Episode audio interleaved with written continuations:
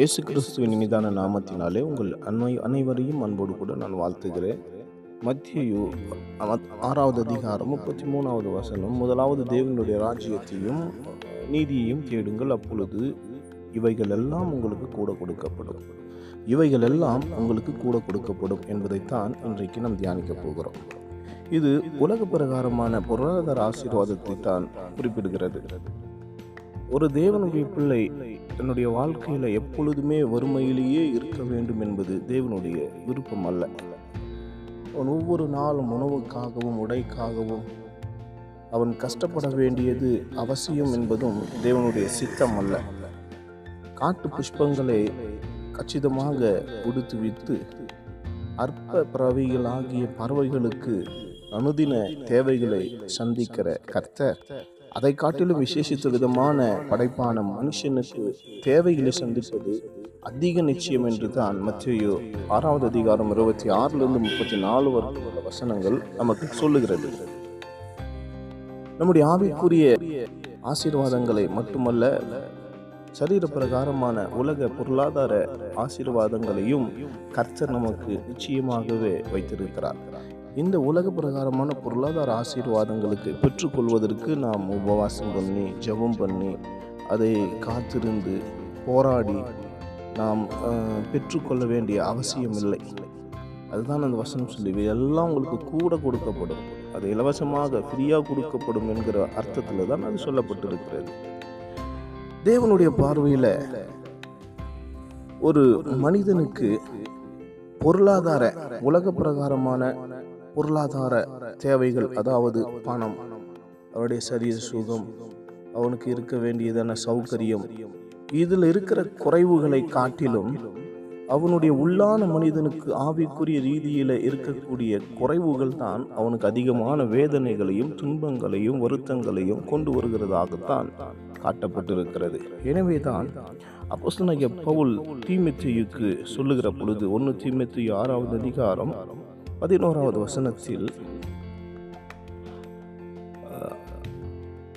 நீதி தேவபக்தி அன்பு சாந்தம் பொறுமை ஆகிய நற்குணங்களை தேடும்படிக்குத்தான் தீமத்தியுக்கு பவுல் ஆலோசனை கொடுக்கிறார். ஏனென்றால் இது போன்ற குணங்கள் தான் வாழ்க்கையின் மகிழ்ச்சிக்கும் ஆசீர்வாதத்துக்கும் மிகவும் தேவையாக இருக்கிறதாக சொல்லப்பட்டிருக்கிறது. ஆண்டவராகிய இயேசுவும் கூட ஆவியில் எளிமை சாந்தம் சமாதானம் இருதயத்தில் சுத்தம் இரக்கம் இந்த குணங்கள் தான் பாக்கியமுள்ள ஒரு வாழ்க்கை என்று சொல்லி இயேசு சொல்லியிருக்கிறார். ஆனால் இன்றைக்கு அநேக மனிதர்கள் இப்படிப்பட்டதான உள்ளான மனுஷனுக்கு தேவையான நல்ல குணங்களை அவர்கள் விட்டுவிட்டு பணம் பொருள் சரீர சுகம் வாழ்க்கை சௌகரியம் ஆகியவைகளையே தேடிக்கொண்டு அதன் மேலேயே நோக்கமாக இருந்து வாஞ்சித்து அவர்கள் தேடி திரிகிறதை நாம் பார்க்க முடிகிறது.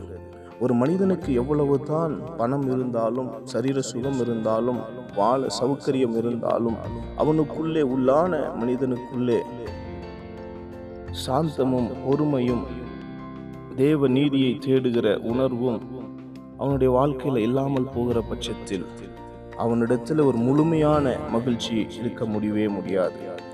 எந்த ஒரு மனிதனும் உள்ளத்துக்குள்ள சமாதானமும் உள்ளத்துக்குள்ள தேவனுக்கு பயப்படுகிற பயமும் நல்ல குணாதிசயங்களும் இருக்கும் பொழுது மட்டுமே அவன் மகிழ்ச்சியோடு கூட இருக்க முடியும். எவ்வளோ பெரிய பணக்காரனாக இன்னைக்கு இருந்தாலும் உலக பணக்கார வரிசையில் முதலாவது ஆளாக இருந்தாலும் அவனுக்குள்ள ஏதோ ஒரு வெறுமை அவனுக்குள்ள காணப்படுகிறது.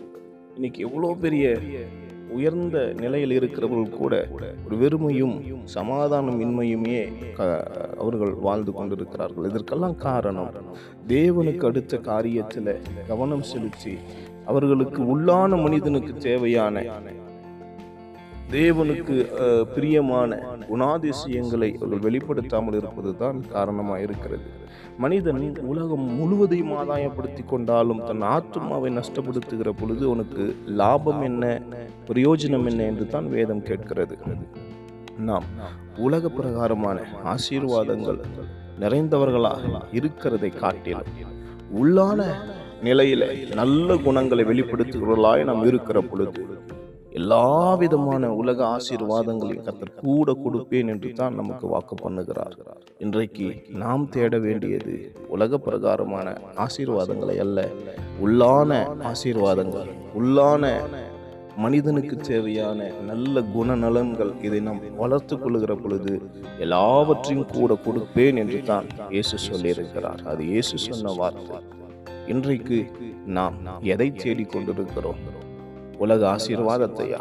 அல்லது ஆத்தும ரீதியான ஆசீர்வாதத்தையா? நாம் தான் தீர்மானிக்க வேண்டும்.